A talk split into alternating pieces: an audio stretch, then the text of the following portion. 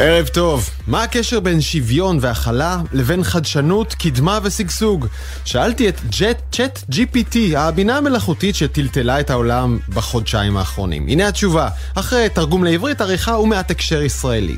יש קשר חזק בין שוויון והחלה מחד לבין חדשנות, קדמה וסגסוג כלכלי מאידך.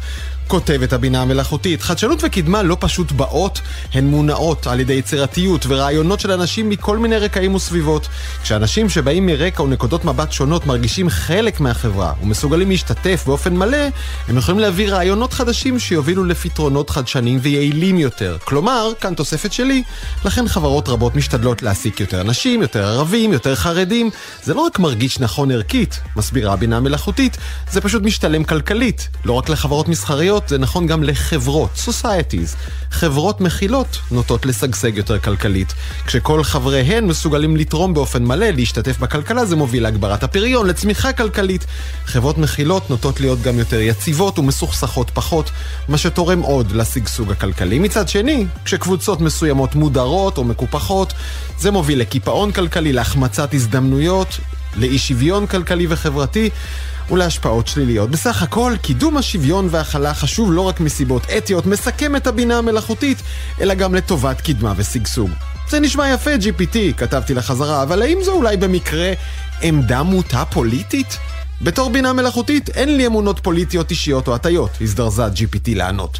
הקשר בין שוויון והחלה מחד גיסה, לבין חדשנות, קדמה וסגסוג מאידך גיסה, הוא עיקרון מקובל שנתמך במגוון רחב של ראיות בתחומי הכלכלה, הסוציולוגיה והפסיכולוגיה. העיקרון הזה לא קשור לאידיאולוגיה פוליטית מסוימת. המדיניות להשגת המטרות הללו עשויה להשתנות. עד כאן הסיכום של הבינה המלאכותית. למרות דבריה, הבינה המלאכותית עלולה לכלול טעויות או הטיות שספגה מהתכנים שלמדה. במקרה הזה, עובדתית לפחות, היא צודקת. תסתכלו בעצמכם למדינות בעולם. שוויון הולך יחד עם סגסוג. אבל לצידם יש עוד ערכים ומטרות. לאן תלך מדינת ישראל? אנחנו בעתיד עכשיו בתוכנית מיוחדת לכבוד הקמת הממשלה החדשה ולסיכום עשרים עשרים ושתיים. נדבר די במהירות על הכל, כל הטרדים שהצליחו וכל אלה שקרסו, על הפיטורים, מטאברס, קריפטו ואילון מאסק, וגם על העתיד. העתיד עכשיו, אני דרור גלוברמן, מתחילים.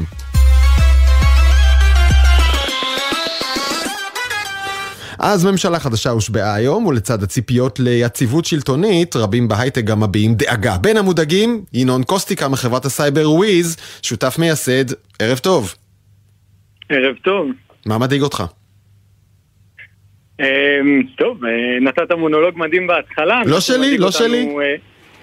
של צ'אט ג'י פי טי, סליחה, מצטער, היה מדהים. אני באמת, נראה לי, כמו שאמרת, מדינת ישראל, כמו גם העולם הנאור ו... כמובן וויז בתוך מדינת ישראל, הוקמנו על ערכים שמשותפים לכולנו, ובתוכם בעצם הצלחנו לבנות מדינה שהיא מדהימה, עם כלכלה מדהימה, שהיא גם אור לגויים, והאמירות שנשמעו בשבועות האחרונים במערכת הפוליטית מטרידות אותנו מאוד. בלי דמוקרטיה, אין סגסוג, אין אומת הייטק, ומה שהיה מובן מאליו, הבנו שהוא כבר אולי לא כל כך מובן מאליו, ועכשיו צריך להילחם עליו.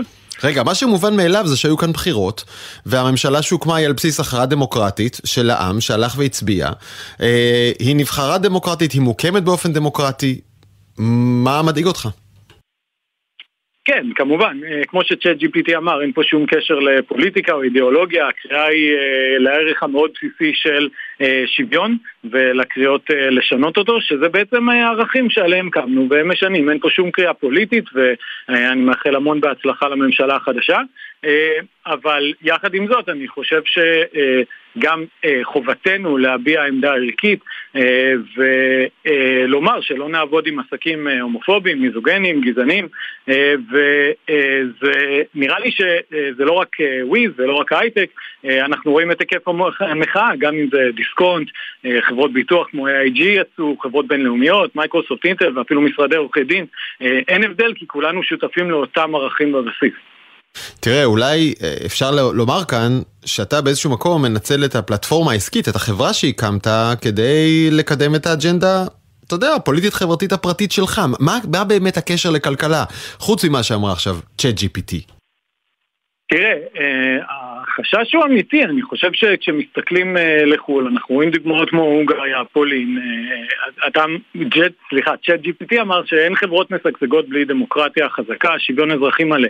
בסוף פנינו לעולם הגדול, לאירופה, לאמריקה, אנחנו רוצים וויז, מן הסתם הצמיחה המטאורית של וויז, הודות ליכולת של חברות ישראליות לעשות עסקים עם, בעולם הגלובלי, לקבל השקעות בינלאומיות, ואמריקאים, אירופאים לא רוצים לעבוד בחברות חשוכות, יש להם אלטרנטיבות מפה ועד הודעה חדשה, וישראל עמלה עשורים על גבי עשורים כדי לבנות את התדמית המתקדמת, והשבועות האחרונים באמת גורמים להרבה מאוד נזק, להרבה מאוד אנשים שעד היום תמכו והשקיעו, והם היום מרימים גבה ומסתכלים בדאגה לארץ הקודש. מדאיג מאוד.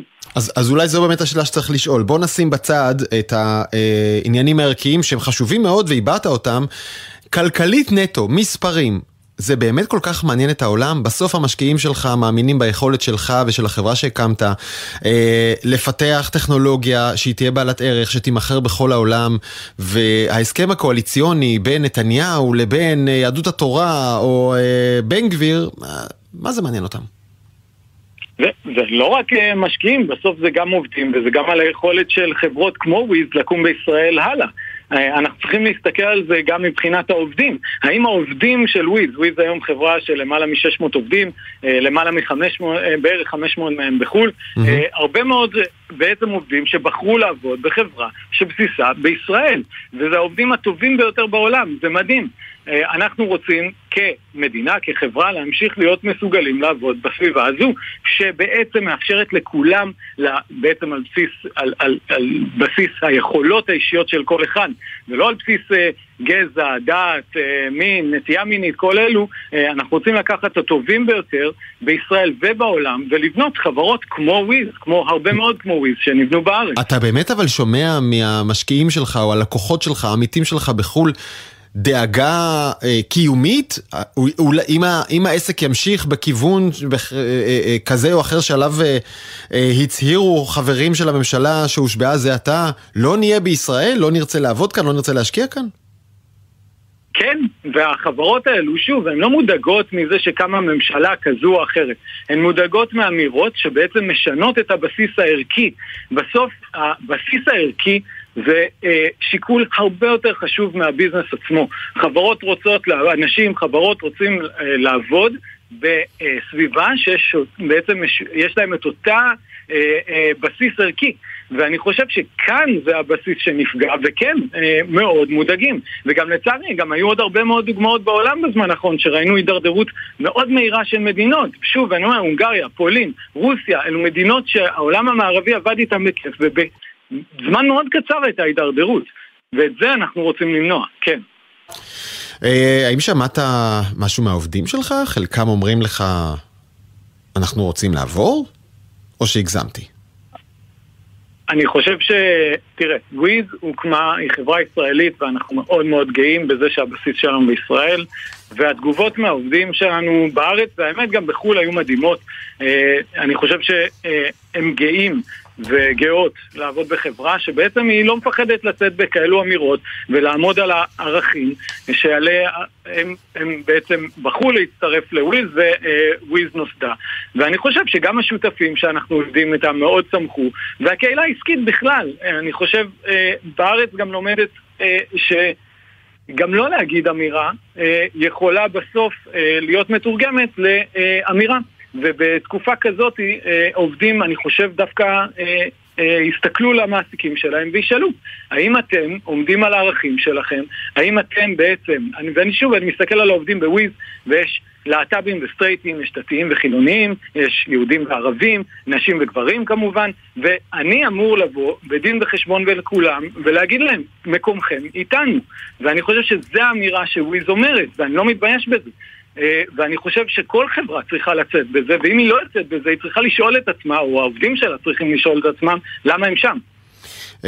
הקמתם יוזמה וקראתם לחברות אחרות להצטרף אליכם, איך היו תגובות? התגובות, אתה רואה את הסחף, בעצם... מישהו סירב? אני חושב שלא ראינו אף אחד שסרב, אני לא מכיר אף אחד שסרב, להפך, אני רואה עוד ועוד, ושוב, זה לא רק ההייטק, אנחנו רואים עוד ועוד נגזרים בכלכלה, שבעצם אומרים, עד כאן, כאילו, זה לא אנחנו, זה, כאילו, ובאמת, אין לזה קשר למי התבנו, מה, כאילו, מה הממשלה, אפליה שמאפשרת לעסקים, לשים שלטים של אין כניסה ל... יהודים, אין כניסה לערבים, אין כניסה ללהט"בים, זה לא אצלנו, זה לא איפה, זה לא הערכים שלנו, ונורא חשוב שנגיד את זה עכשיו. טוב, צריך להגיד, יש גם, שמענו גם קולות אחרים, כמו של מייקל אייזנברג וכולי, והרבה אנשים אומרים, עזוב, זה רק הבטחות קואליציוניות, אל תיקח את זה כל כך קשה, זה לא באמת יקרה, אבל עד כמה זה מעשי או לא, אנחנו עוד נצטרך לראות. אינון קוסטיקה, שותף מייסד בוויז, תודה רבה וערב טוב. תודה רבה.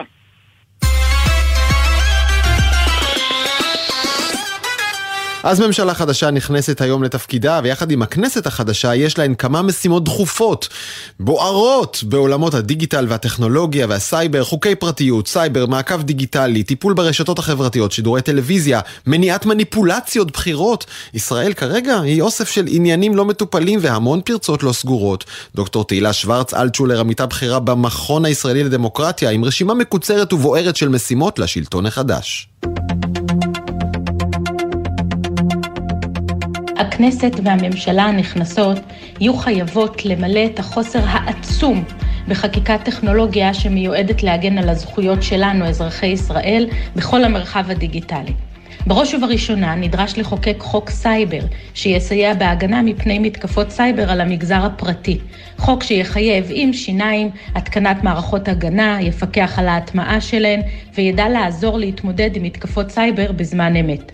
אחר כך חובה לחוקק חוק הגנת פרטיות חדש, רחב ועדכני, שייתן אגד של זכויות שליטה במידע האישי והכל כך רגיש שלנו, שייתן סמכות לרשות להגנת הפרטיות לאכוף את הזכויות שלנו.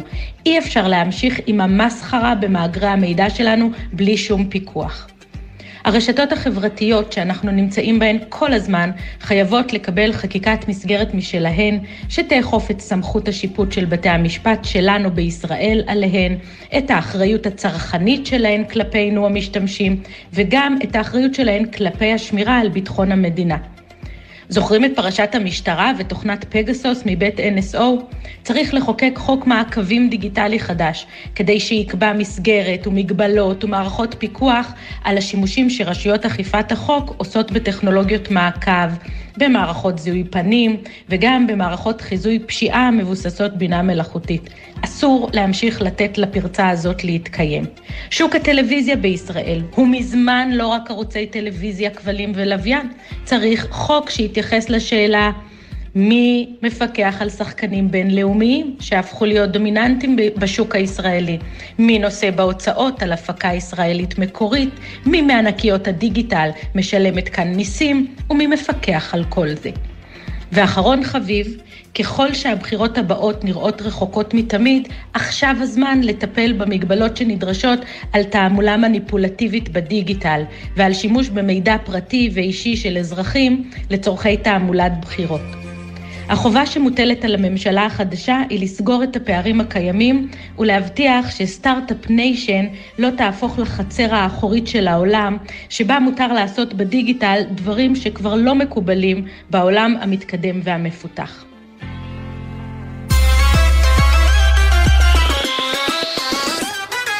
ועכשיו, אלפיים עשרים ושתיים הייתה משופעת בכישלונות ובהייפים שברח להם האוויר, מטאברס, קריפטו, אן אף טי, והחיבור של אלון מאסק וטוויטר, כולם יצרו ציפיות גבוהות, כולם הותירו שובל של מאוכזבים. ויקי אוסלנדר, כתבת כלכליסט, מסכמת איתנו את השנה.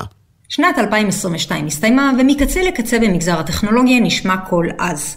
ציל האוויר רחם שיצא ממוצרים, רעיונות ואנשים שנופחו מעל לכל פרופורציה והתרוקנו מעט לממדיהם הטבעיים. גבירותיי ורבותיי, מצד ההייפים השנתי. I am proud to announce our company is now Meta. ההייפ הממוחזר, המטאברס. פייסבוק הייתה מזוהה יותר מכל עם הגשמת חזון המטאברס. בשלהי אלפיים עשרים ואחת הכריזה הענקית כי תסיט את כל תשומת ליבה לבניית המציאות המדומה הזו, תשקיע עשרות מיליארדי דולרים ותשנה את שמה למטה. על ההייפ נוצר גל משונה של רכישות נדל"ן, זאת אומרת פיקסלים, והוכרזו שיתופי פעולה פה ושם. הבאז היה כה עצום ששורת יזמים ומשקיעים התחילו לדחוף את הרעיון המטעה כי למעשה אנו כבר חיים במטאברס. בפועל, הטכנולוגיה רחוקה מלהבשיל והציבור עדיין לא מוכן לוותר על החוויה הממשית. אין שום סיבה לשלול את הערכה שהעתיד יכלול שימושים מרובים יותר של מציאות רבודה, אבל אין שום סיבה סבירה להקשיב למיליארדרים שלא יודעים דבר על חייהם של ההמונים, בזמן שמעריכים איזו גרסה לקיום חיינו אנחנו מעדיפים. ועכשיו לשלל Buzzwords שאולי פגשו אתכם, ובוודאי פגשו מיליארדי דולרים, קריפטו, אן אף טי, ווב שלוש, טרנדים שתדלקו שלל הבטחות, מה קרה להם? ההייפ הנצלני, קריפטו. האם שמעתם על המוצרים החדשים מבית היוצר של ווב שלוש שיצילו אותנו מעולמו הדורסני והנצלני של טייקוני האינטרנט הישנים? האם ידעתם ש-אן אף טי יחזירו את הכוח ליוצרים? האם אתם מוכנים למהפכה החברתית הבאה? לא, לא נורא. Have fun staying poor. לאמיצים, פיזרו כמה שרתים, פיתחו ארנק חם, קנו ארנק קר, רבינו בחקלאות צועה, לימדו לקרוא ניירות לבנים ולהבחין בסוגי טוקנים, זהו את השחקנים הרעים, דו להבחין בין פד, אימנו מפום או מיצו קהילה, שימו לב לתנועות חשויות של ארנקים, עקבו אחרי לוויתנים, והופ, כולנו ביחד נתאשר. בפועל, פשע, פשע, פשע, פשע בכל מקום. מי יודע מה יהיה על שוק הקריפטו בעתיד, אבל היום יש להתרכז בלקחים. למשל, גלו חדשנות אם במקום להסביר נוזפים בך ללכת ללמוד. אל תתפתו לרעיון ששוק הקריפטו מבוזר ומנוהל על ידי קרטל של שחקנים גדולים. ואם מישהו מודיע כי הוא מצא שיטה חדשה להפצת עושר בלי כל סיכון, חפשו את מאפייני הונאת הפירמידה. הם שם. ככה עושים פשע עם הרבה מילים שנשמעות לכולנו כמו סינית, ועכשיו להייפ שפרנס לנו המון כותרות במהלך כל השנה, המהפך המדהים שמתכנן אילון מאסק לטוויטר, אנחנו עדיין מחכים לו. אילון מאסק הבטיח כמובן שלל הבטחות להפוך את טוויטר לחברה ענקית, עתירת משתמשים ועתירת הכנסות, אבל בפועל קיבלנו שלל כותרות שערורייתיות והחלטות קצת מוזרות, הנה.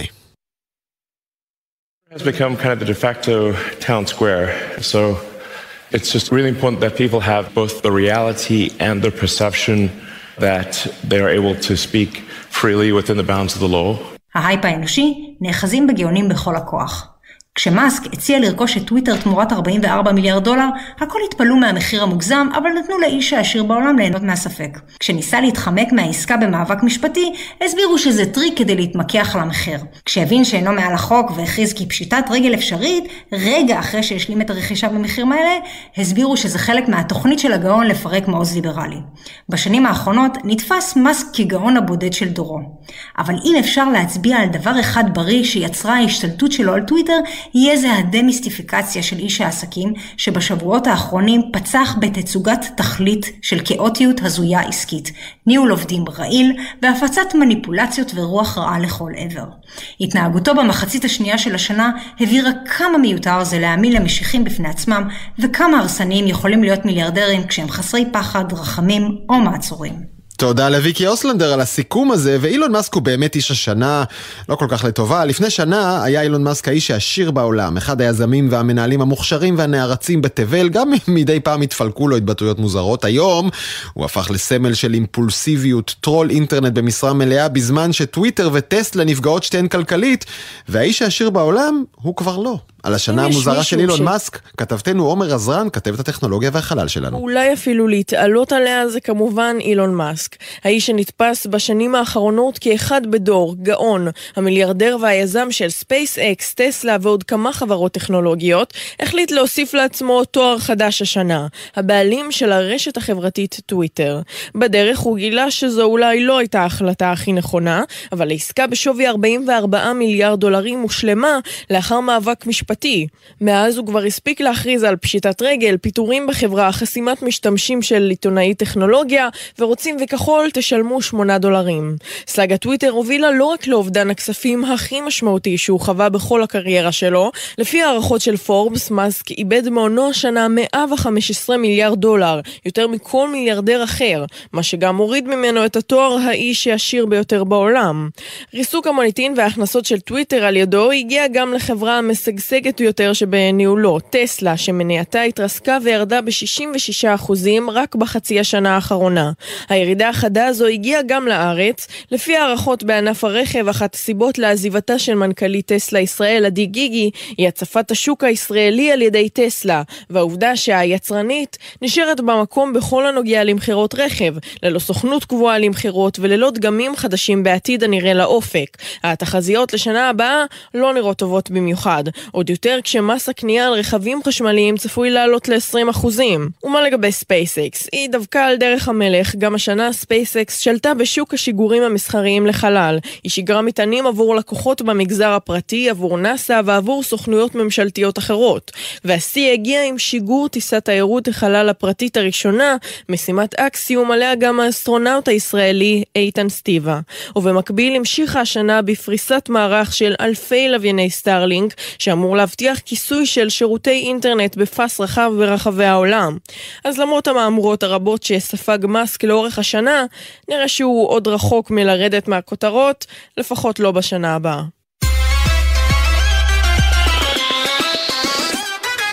אלפיים עשרים ושתיים הייתה משופעת מחקרים וגילויים מדעיים בכל תחומי המדע והחיים. אביב פוגל העורכת והצוות הכינו רשימה באמת בלתי נגמרת לבחירה, בלתי נגמרת וגם בחירה בלתי, בלתי אפשרית, כי ניסינו לנחש מה יעניין אתכם המאזינים והמאזינות לשמוע יותר, על בינה מלאכותית שתחליט אם צריך ללדת בניתוח קיסרי דחוף, או על הגנה גנטית על חיטה מפני מזיקים, או על וירוס שמונע התקף אפילפסיה, או על גילויים מפתיעים על האדמה שמתחת לקרח באלסקה, כולל תגליות ישראליות. בסוף החלטנו ללכת על מחקר שיכול לדייק את הטיפולים בסרטן השד על בסיס בינה מלאכותית ולהטריע לבחונים שגויים, הכל בעזרת חיבור של מדעים מתחומים, מתחומים שונים לגמרי. את המחקר הזה הוביל דוקטור גיל שמאי, פוסט דוקטורנט במעבדה לעיבוד גיאומטרי של אותות בראשות פרופסור רון קימל מה, בפקולטה למדעי המחשב על שם טאו בטכניון. דוקטור גיל שמאי הוא גם בוגר תוכנית המצוינים של הטכניון והוא איתנו עכשיו. ערב טוב דוקטור שמאי. ערב טוב. בעצם המחקר שלך נולד מפגישה עם מתמחה ברפואה, שתהה עם איך אנשי מחשבים כמוך יכולים לעזור בטיפול סרטן, נכון? נכון מאוד. לפני מספר שנים פנה אליי רופא, ובעצם הציע רעיון מאוד מאוד מעניין, והרעיון הזה הפך להיות נושא מחקר שלי בדוקטורט, ש... שבעצם שילוב של שני תחומים. הדוקטורט שלי בבינה מלאכותית, שילוב... ושילוב של זה עם חקר הסרטן.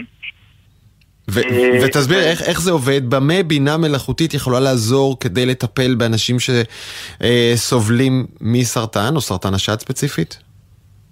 אז אולי נתחיל רגע בתהליך האבחון של הסרטן, איך הוא מתבצע. אז היום תהליך האבחון הזה מתחיל באיזושהי דגימה של רקמה, זה בעצם מה שנקרא ביופסיה, ושולחים את הדגימה הזאת למעבדת הפתולוגיה, בעצם כדי לאפשר לפתולוג, הרופא המאבחן, להסתכל על הרקמה תחת המיקרוסקופ ולהגיד האם היא נראית לו סרטנית או לא. Mm-hmm. עכשיו, ברגע שהרופ... שהפתולוג הוא רואה שהתאים נראים סרטנים, אז אה, אה, האבחון הולך לתהליך אה, אה, של אבחון יותר מדויק של סרטן, מה שנקרא אפיון מולקולרי של הסרטן. והאפיון המולקולרי הזה הוא בעצם נועד להבין אילו חלבונים מתבטאים או נוכחים בסרטן הזה, בגלל שזה קובע את ההחלטה הטיפולית הלאה. כלומר, אם יש חלבון כזה, אז נטפל עם התרופה הזו, ואם יש חלבון אחר, נטפל בעזרת תרופה אחרת. נכון מאוד. למשל, במקרה של סרטן שד, בודקים בכל מקרה של סרטן שד, אם יש נוכחות לחלבון בשם אסטרוגן, ואם יש, אז החולה מקבלת טיפול הורמונלי, שמוכח שזה, שזה תורם. כן. וכאן... הבעיה עם, ה... עם, ה... עם, ה... עם האבחון הזה זה שהוא אה, אה, יש, הוא... יש צורך בסרטן, בסרטן יש צורך לאבחון מאוד מדויק וצורך לפעול מהר, אבל האבחונים המולקולריים האלה הם גם לוקחים המון זמן, יש להם עלות גבוהה וגם הם לא הכי מדויקים תמיד. ואיך יכולה בינה מלאכותית לעזור כאן?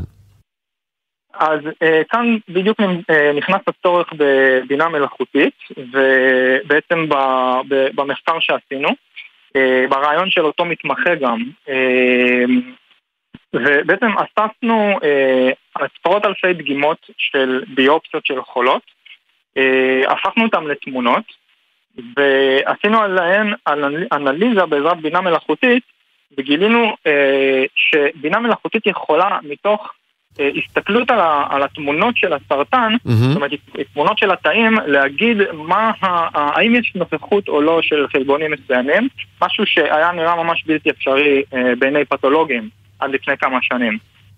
כלומר, הבינה המלאכותית יודעת להסתכל על התאים ולראות דברים שרופאים פתולוגים לא יודעים לראות. הם לא יודעים לראות, לא רק שהם לא יודעים לראות, הם גם, אפילו היום, אחרי שאנחנו, יש לנו את הבינה המלאכותית הזאת שעושה את זה, אנחנו אפילו לא מבינים איך המחשב עושה את זה.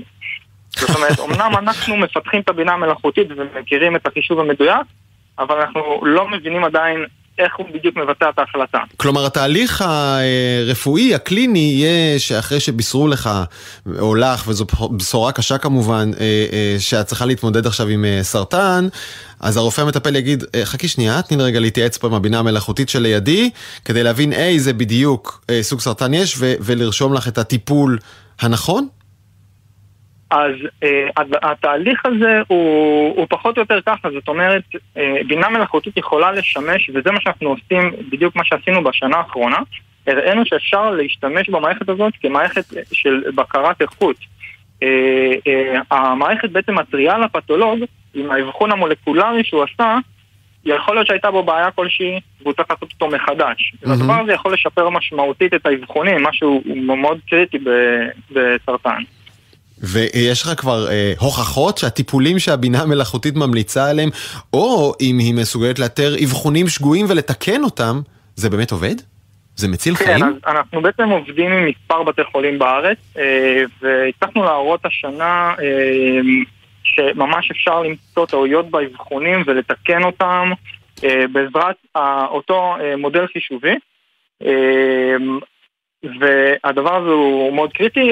בעתיד הדבר הזה גם יכול אה, ממש להחליף את, ה, את, ה, את השיטות שמשתמשים בהם היום, ולחסוך את הזמן היקר גם, ולא לחכות רק לתשובה של הפתולוג, לפחות בחלק מהמקרים. וכמו שאנחנו יודעים, בעולם של סרטן זמן שווה חיים ואיכות חיים. דוקטור גיל שמאי מהטכניון, תודה רבה על זריקת האופטימיות הזו. תודה רבה.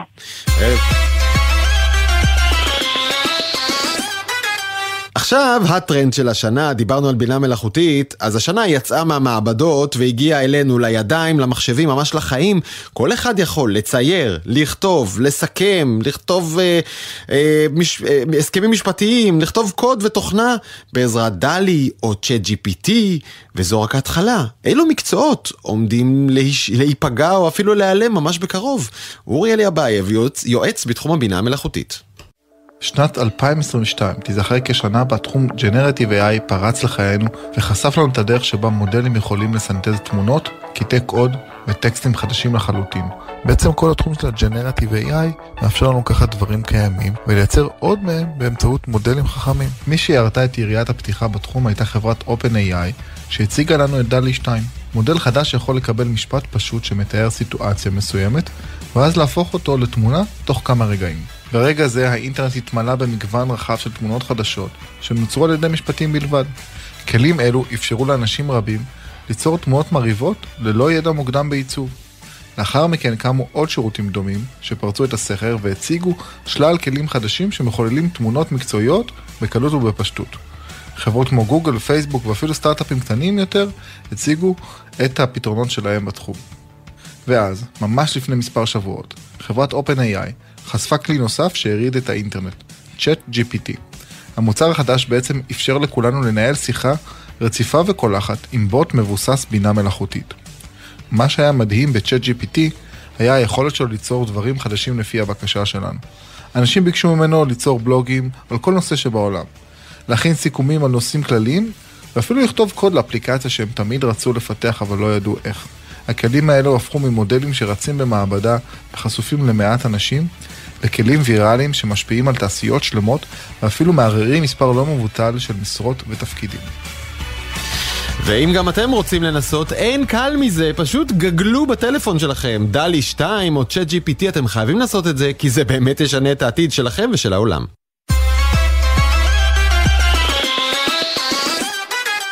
עכשיו, סיכום שנת עשרים עשרים ושתיים בא פייק ניוז, אירועי פייק ניוז הכי גדולים, איך השפיעו על מיליוני בני אדם מסביב לעולם. נועם שוורץ, מנכ"ל אקטיב פנס, סטארט-אפ ישראלי שמנטר תוכן זדוני ועלים ברשת, על פייקים פופולריים מאוקראינה דרך מלכת אנגליה ועד כמובן החיסונים.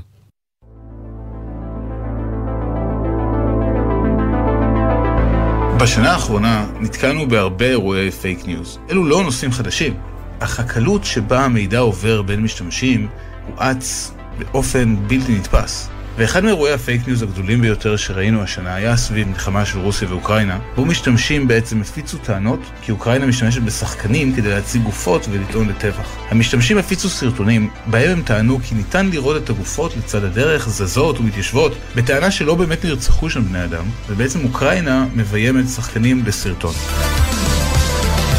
אירוע נוסף שהתרחש ממש לא מזמן היה סביב מות המלכה אליזבת. עם מותה הופצו שלל קונספירציות. אחת מהם טענה כי בעצם מדובר בהסחת דעת לסיום הציביליזציה. טענה אחרת התבססה על סרטון שמראה את הנסיך אנדרו מנחם את ביתו, שהופץ עם הכותרת צפו איך הוא נוגע בה בצורה בלתי הולמת. קישור אחד לסרטון פיקטיבי שכזה זכה ליותר מ-שתיים וחצי מיליון צפיות. אירוע אחר מחודש יולי היה סביב נושא איסור ההפלות בארצות הברית. עם תחילת השיח, קמו כל קהילות האנטי-חיסונים וניצלו את ההזדמנות להפיץ קשר שקרי בין חיסון הקורונה להפלות. הטרנד הפך לוויראלי במיוחד ברשת והתפרס על גבי עשרות פלטפורמות שונות, ואף זלג לעולם האמיתי, כאשר השיא היה כשתלו שלט חוצות בכביש שבעים וחמש אף מפורסם בארצות הברית, ועליו היה כתוב Need an abortion? Try the COVID vaccine. אלו הם באמת חלק קטן מאירועי הפייק ניוז שחווינו בשנה האחרונה. אין ספק כי זו תופעה שתמשיך לצמוח ולהתרחב בעולם. עם זאת, אפשר להגיד גם שבעולם מבינים יותר ויותר את פוטנציאל הנזק של הדיסאינפורמיישן, והשימוש בנרטיבים מתאים ברשת, ויש פעילות גדולה ליצירת רגולציה בנושא. באירופה למשל, עבר חוק ה-די אס איי, ה-Digital Services Act, שמתווה את הרגולציה עבור הרשתות החברתיות. הרגולציה כבר עכשיו נכנסה לתוקף עבור חברות הטק הגדולות בעולם, ותאלץ את כל הרשתות החברתיות בעתיד ליישר קו ולפעול למען צמצום התופעה הקשה הזאת. סימן לתקווה.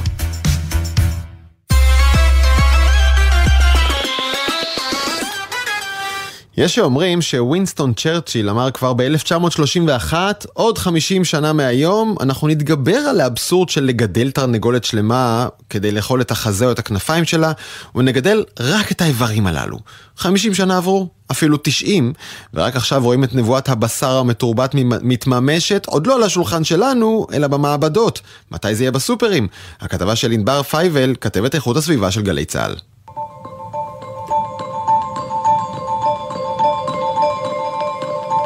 נדמה שהמהפכה החדשה בתחום הפודטק שייכת לסרט מדע בדיוני, אבל אחרי שנים של מחקרים זה סוף סוף הפך למציאות. נתח בשר אמיתי לגמרי שנוצר כולו במעבדה ללא צורך בגידול בעלי חיים.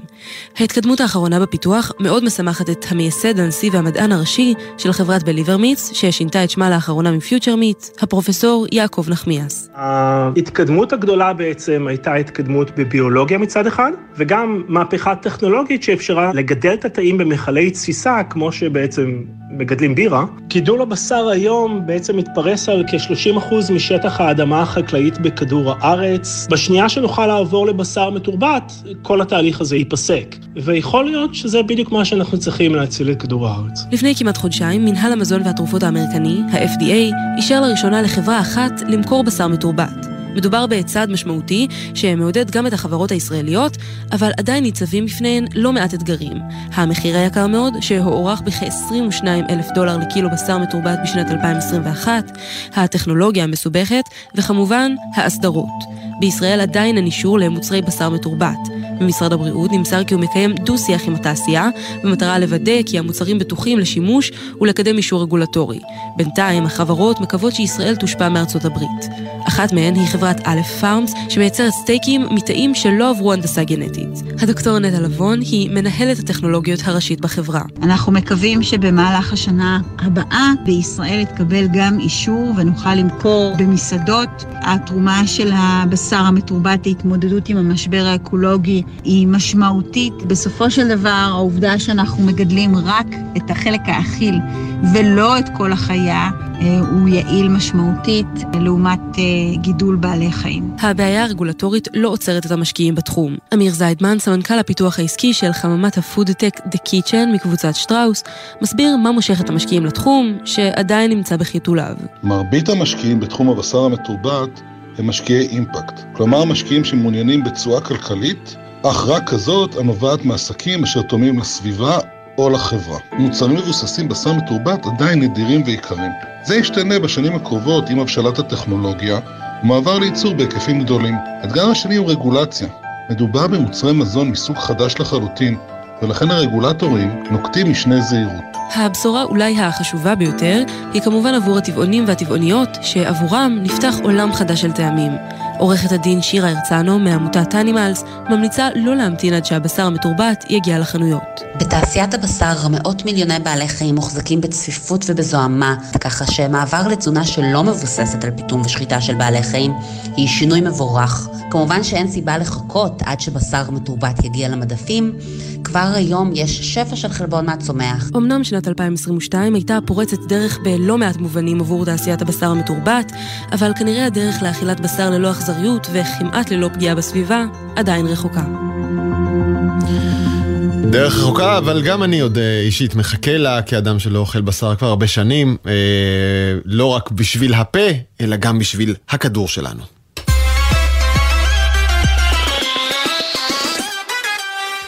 סגירת חברות ופיטורי אלפי עובדים לצד ביקושים נמשכים יצרו ענף הייטק מאוד מבולבל וכאוטי, ממש מני דפרסיבי, גם הצלחות וגם פיטורים. אנשים מחפשים עבודה, אחרים מתעשרים מאוד, ואיתנו עמית רפפורט, מנכ"לית ומייסדת שותפה בסטארט-אפ הישראלי קומפיט, שמספק תובנות לסטארט-אפים בתחום השכר. אני רואה שהיא תכף תצטרף אלינו.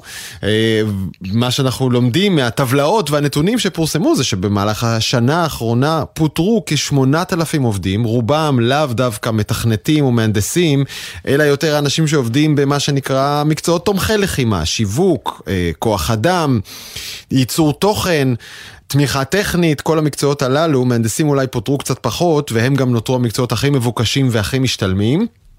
מה שעוד קרה בתעשייה בזמן הזה כמובן, זה שכל הפינוקים, המסיבות, הטיסות, המשקאות האלכוהוליים, ה-happy hours, הבירות, ארוחות הצהריים, כל אלה קצת נעלמו, ואנחנו ננסה להבין לאן הולך ענף ההייטק ב-אלפיים עשרים ושלוש. האם איתנו כבר עמית?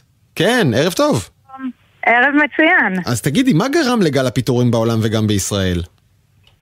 גל הפיטורים בעולם וגם בישראל מושפע מתנאים מקרו, שקוראים במקרו אה, אה, מן הסתם בעולם. יש כל מיני היבטים מעליית אה, הריביות שבעצם משפיעה על קרנות הון סיכון, לקבל תמורה הרבה יותר גדולה על הכסף שלהם שהם משקיעים שם מול חברות אה, אה, קטנות ואולי לא יציבות, עם המון המון ריזיקה גדולה. מהאינפלציה שהשפיעה, יש המון גורמים מקרויים שהשפיעו על הדבר הזה והפכו את הרווחיות לפחות ממה שהיא הייתה פעם עבור המשקיעים, ואולי צריך גם להוסיף את זה שכשהקורונה נעלמה, אז גילינו שהרבה אנשים לא ממשיכים באותו אורח חיים סופר דיגיטלי שהם המצאו בזמן הקורונה, כמו הרבה מאוד זום והרבה קניות באינטרנט, אלא הם גם רצו לחזור לפעמים למקומות העבודה, לפעמים לקניונים, והתקוות לעולם דיגיטלי שהמשך גם אחרי קצת התבדו. דווקא בזה אני אולי יותר אופטימית ממך, בטח כיזמת של חברת סטארט-אפ. אני חושבת שהמקום של עולם ההייטק הוא עולם, הוא אמנם היום קצת רעוע ופגיע, אבל בסופו של דבר הוא בטוח ומובטח, כי האנושות יש בה המון המון פגמים, אפרופו תחילת התוכנית שלך, ובאמת המקום של ההייטק ושל החדשנות זה לבוא ולגשר על הפער הזה, ולתת פתרון למקום שבו לנו כבני אנוש יותר קשה. אז אני, אני כן שומרת עוד על אופטימיות. Mm-hmm. את יודעת, אני מסתכל נגיד על המניה של חברת זום, כן? ש, שבאמת נהנתה מגאות מטורפת. אה, mm-hmm. ברגע שכולנו התחלנו לעבוד מהבית, והיא קפצה וטיפסה, ואז גם צנחה חזרה למטה, כי מסתבר, mm-hmm. מסתבר שההייפ היה קצת מוגזם, אבל בוא, בואי רגע נלך לחברת סטארט-אפ אחת בודדת, צריכה לקבל החלטות, ורבות כאלה פיתרו הרבה מאוד עובדים עכשיו. איך עובד המנגנון בינה ובין העובדים, בינה ובין המשקיעים? מה הרגע שחברה אומרת, אני צריכה לפטר עכשיו אנשים? אז תראה, אחד, אני חושבת שהמסר הזה, נורת האזהרה הגיעה מצד המשקיעים כמובן, באיזשהו גל שהגיע והלך והתעצם, התחיל בארצות הברית, לקח לו כמה זמן כאלה לגלים שמגיעים מארצות הברית, בסדר? זה בדרך כלל לוקח בין רבעון לשניים עד שזה מגיע אלינו, ושזה הגיע אלינו זה הגיע בכל תרועה לצערי, אבל זאת אומרת אנחנו חלק מהאקוסיסטם לטוב ולרע בדבר הזה, ולכן חברות כל, כל הקולגות שלי, כל המנכ"לים התכנסו והבינו את, את האמירה של בעצם אתם נדרשים או אנחנו מייעצים לכם לשמור על קומפנסציה, על, על, בעצם על יכולת הסתכרות בשנתיים עד שלוש הקרובות, ולאור כך ומתוקף ההבנה שעם כל העצירה הזאת עדיין אנחנו נדרשים ורוצים לדחוף את החברות שלנו קדימה ולהביא מוצרים חדשנים, אפרופו מה שאמרתי מקודם, אז זה מצב מאוד מאוד מורכב, אבל... אבל, אבל מתמודדים איתו. כן, אומרים לך משקיעים, את רוצה, אנחנו, אנחנו עוד כסף לא ניתן לך שנה, ואולי גם לא בשנה שאחריה, מה שיש לך בכיס, אם זה את רצה... לא, זה לא מדויק. כן. אחד, הם לא אומרים, אנחנו לא ניתן. בסדר? דבר ראשון, הם מייעצים. זה, זה תפקידם. כן. אבל הייעוץ בא ובעצם משקף את מצב האקוסיסטם. הוא בא ואומר, הבועה שהייתה ב-עשרים עשרים ואחת... מפסיקה, אוקיי? אנחנו מבינים שבעצם בגלל כל מה שהסברתי מקודם, יהיה לכם יותר קשה לגייס את הכסף, אז אנא ערכו בהתאם, כי אנחנו לא יודעים אם יהיה לכם קל לגייס, כמו שהיה לכם קל ב-עשרים ואחת. לגייס כסף.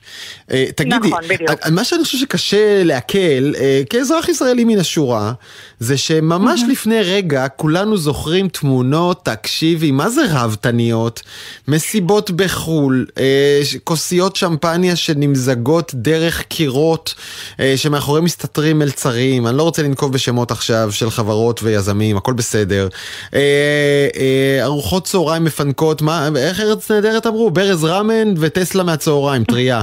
זה לא היה מופרך כל כך, ולעבור מזה לאווירה של משבר פיטורים וקיצוצים, זה לא ללב של העובד הממוצע. אחד, אנחנו בטלפון, אז אתה לא רואה את החיוך שלי, כי זה נוגע בכל רמה חבריי הערכיים של כאקס קיבוץ נקיד, בסדר? אני, אני, אני לא נהגתי ככה, לא מיומי הראשון, וגם לא אמשיך לתמיד. אני חושבת בסופו של דבר זה עניין של החלטות של מנהלים, של מה שהם מאמינים שמביא את הצוות שלהם ומשמר את הצוות. יש חברות שזה מתאים להם וזה המסר שהן רוצות וזה סל ערכים שהן רוצות למשוך את האנשים ואת הצוות שלהם. אצלי זה פחות נוגע, זאת אומרת אצלנו זה דברים אחרים. כן, רגע תגידי, אבל כשאת לא חגגת ככה כמו עמיתייך, אז לא באו אלייך העובדים שלך ואמרו הלו, אנחנו גם רוצים פינוקים, איפה הטסלה שלי? לא תתני, אני עובר הלאה, יש עוד חברות. לא, אני חושבת שזו עבודה נפלאה של ארץ נהדרת, אבל היא קצת רחוקה מהמציאות בהיבט הזה של זה מה שעובדים רוצים. בסופו של דבר, עובד רוצה שיראו אותו, שיראו את האימפקט שהוא מביא, ואם זה שמפניה או חלילה רק קפה שחור. אני מבין מה את אומרת, אבל אני חושב שהאווירה, השינוי המהיר, המטוטלת הזו שהייתה בקצה אחד וטס על הקצה השני, הרבה אנשים, את יודעת, לקחו החלטות כלכליות על המשפחות שלהם, לקחו משכנתאות, קנו דירות, ניהלו אורח חיים מסוים בהנחה שמה שהיה לפני שנה כך זה ימשיך, ו- וחלקם הגיעו, לא, לא לפת לחם אולי, אבל uh, מטה לחמם נשבר. אני, תראה, אחד זו מציאות מורכבת, אבל בחירה הם, הם, כלכלית אישית זה, זה קטונתי מלהגיב, בסדר? אני יכולה לשתף אותך בהתנהלות הכלכלית שלי האישית במשפחתי, אבל אה, אני לא יכולה להסיק את זה על כל האנשים. אה, אני כן חושבת ש... כן, כן עברנו איזשהו שינוי כ- כ- כמרקט, בסדר? כשוק ההייטק, עברנו שינוי שהוא ניכר כמאוד מאוד גדול. Mm-hmm. יחד עם זאת באה איזושהי, נקרא לזה תוכנית הסברה, אוקיי? להסביר את הלוגיקה של למה השינוי הזה חל, מה, מה הרציונל מאחורי זה, למה אנחנו נדרשים כן, כ- יודעת, כמנהלים, אד, אדם, אדם שאיבד כרגע את עבודתו, הרציונל של המנהל שלו, אני לא יודעת כמה הוא מדבר אליו, אבל אני כן אשאל אותך בבקשה, תסתכלי על עשרים עשרים ושלוש, מה יהיה? מה יהיה? מה לעשות, סליחה? תסתכל על עשרים עשרים ושלוש ואני שואל אותך מה יהיה. מה יהיה? אז אני חושבת שאנחנו נראה ניצנים מאוד מעניינים בשינויי תמהיל העבודה והתגמול, אפרופו זה העסק שלי. נראה קצת שינוי בעצם לפוקוס שמבוסס ביצועים. אם לדוגמה בארצות הברית אנחנו מתחילים לראות יותר ויותר אנשים שהם לא רק במחירות לדוגמה או בשירות לקוחות שהם מבוסס עמלות, אלא גם אנשי פיתוח, מוצר mm-hmm. ועוד פונקציות נוספות. זה הופך וני, זה הולך ונהיה מאוד מאוד שחר בארצות הברית. לפי דעתי אני לא אופתע אם נתחיל לראות ניצנים של זה ב-עשרים עשרים ושלוש. אנחנו נראה המון המון מקום ודגש של חשיבות של המנהל לשימור העובדים ממקום של באמת אימפקט והשפעה על החברה ואיזה ערך הוא יכול להביא. כלומר, את אומרת, העובדים יבחרו ללכת עם המשימות המעניינות, עם המקום שנותן להם משמעות, ועם מנהלים ומנהלות שנותנים להם השראה, הייתי אומר.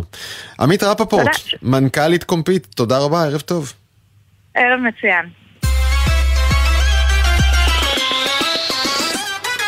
עכשיו בואו ניקח את כל זה לחיים שלנו, לחיים עצמם. דוקטור רוי צזנה, חוקר במרכז בלווטניק באוניברסיטת תל אביב, עתידן בחברת ספארק ביונד, עם תחזית לשנה הבאה על מה שיקרה בעולם וכולנו נראה ונרגיש, ועל מה שיקרה בלי שנרגיש.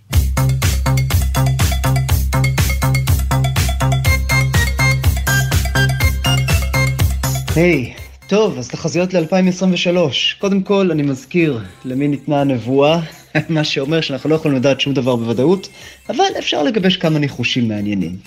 אז בואו נתחיל לגבי זה ש-אלפיים עשרים ושלוש תהיה השנה שבה הבינה מלאכותית תהרוס לעוד אנשים, עוד אשליות.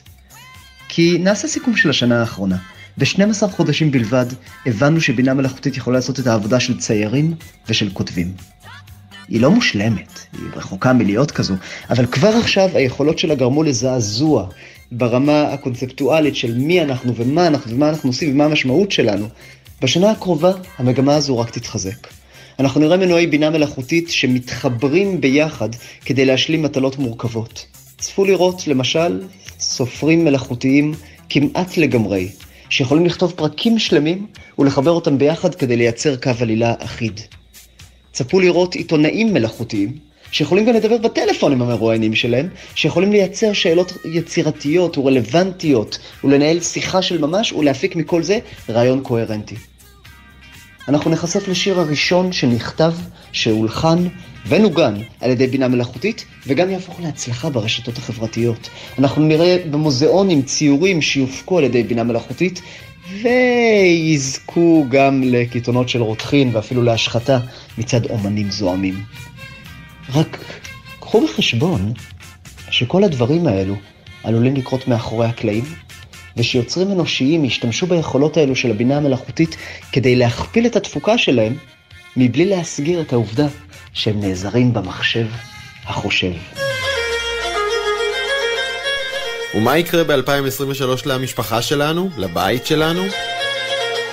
אלפיים עשרים ושלוש תהיה שנת הפריחה של הבתים החכמים. אנחנו נראה זינוק קדימה של ציוד לבתים החכמים, מכיוון שמפתחים ומטמיעים כיום סטנדרט חדש למכשור הזה, שנקרא מטר אחת נקודה אפס. יותר מ-חמש מאות חברות בכל העולם כבר תרחו ביחד בשנה האחרונה כדי לבסס את הסטנדרט הזה. ומעכשיו, כל מכשיר פופולרי לבתים חכמים יתבסס עליו. המשמעות היא שכולם יעבדו עם כולם.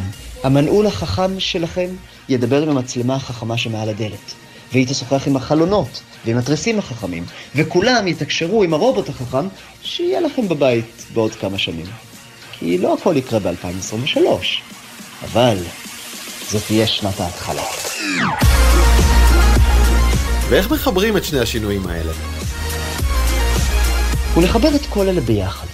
כל אחד יכול להתחיל לעבוד כבר היום עם בינה מלאכותית מתקדמת. יכול לחבר חפצים זה לזה בבית, או מחשוב לביש, באופן כללי. והמשמעות היא ששנת אלפיים עשרים ושלוש תהיה השנה של הממציא הפשוט, מה שקוראים לו באנגלית, Citizen Developer. צעירים בני שש עשרה יתחילו להפיק המצאות מדהימות, מיקרוגלים שמדברים איתך, שעונים חכמים שיכולים לתת לך עצות בדייטים.